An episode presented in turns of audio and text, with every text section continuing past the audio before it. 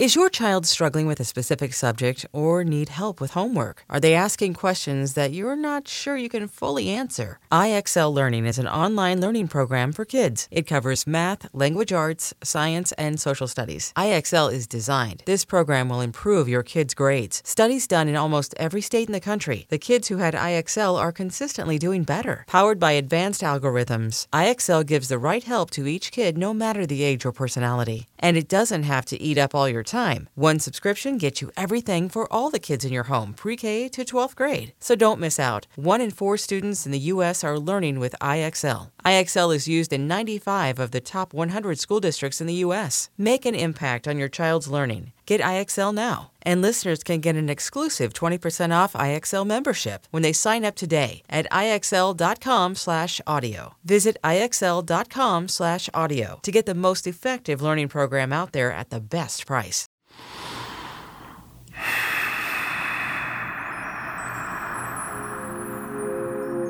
Welcome to today's Daily Breath. As we continue our journey into the Book of Secrets.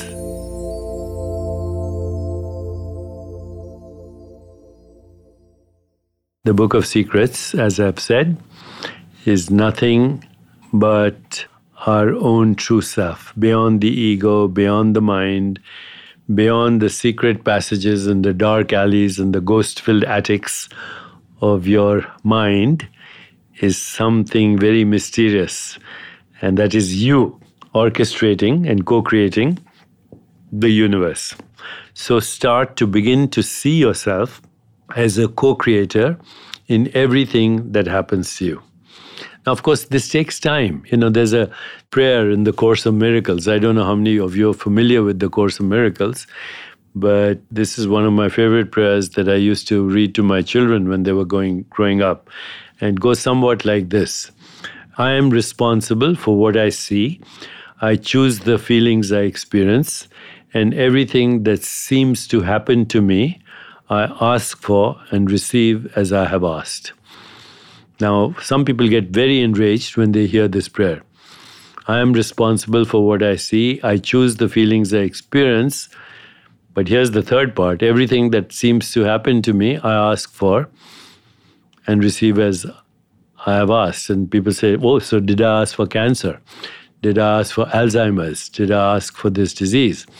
And once again, the key here is everything that seems to happen to me, not everything that happens to me. So, seems to happen to me is a very important part of that phrase. I am responsible for what I see. We already said we construct visual experience. I choose the feelings I experience right now. Think of someone you love and see what you feel.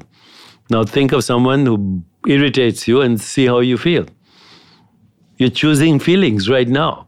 You know, choose to have resentment, choose to have grievances, choose to be grateful, choose to love, choose to have compassion. So we choose the feelings.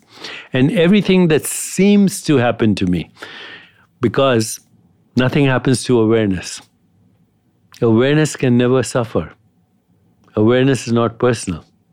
Only experience is personal, and experience becomes personal when we take ownership of the experience.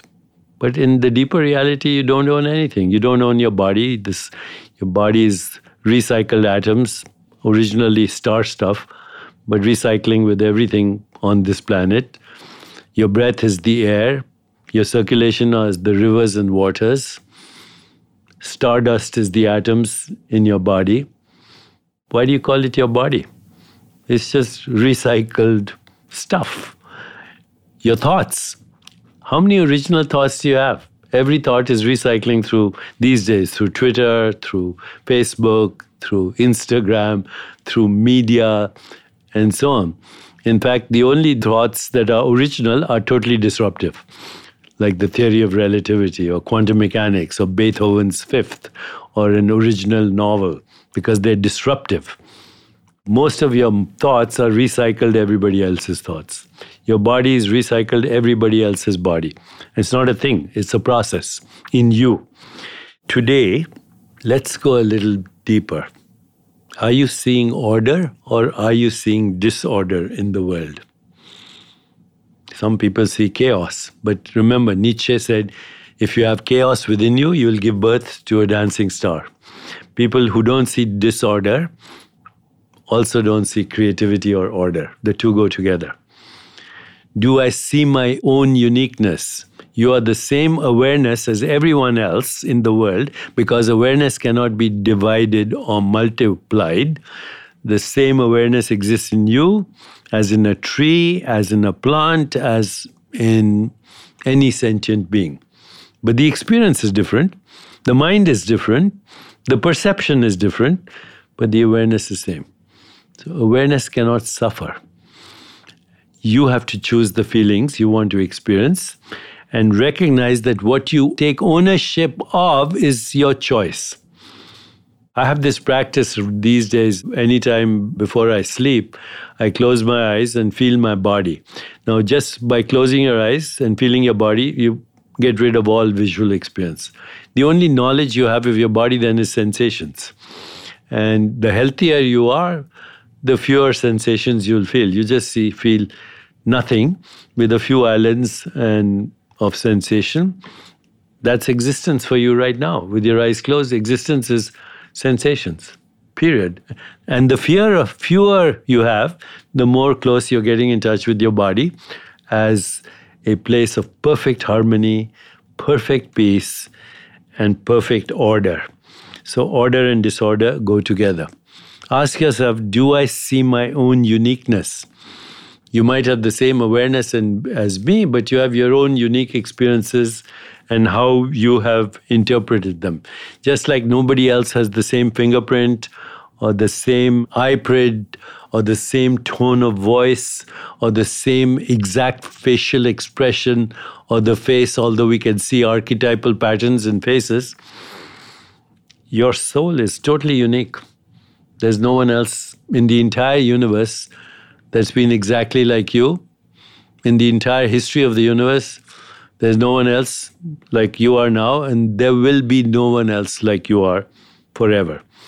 So ask yourself, how do I really feel? Am I identifying with these transient, ephemeral, evanescent, ungraspable, uncatchable experience that come and go in the twinkling of a, an eye? Or am I in touch with the source of all experience? It's not what you know, it's not what you experience, it's what is the source of knowing and experience. That's where we want to go in this book of secrets. And finally, ask yourself Am I seeing what I really want to see? And if not, why not? Can I choose to see something else?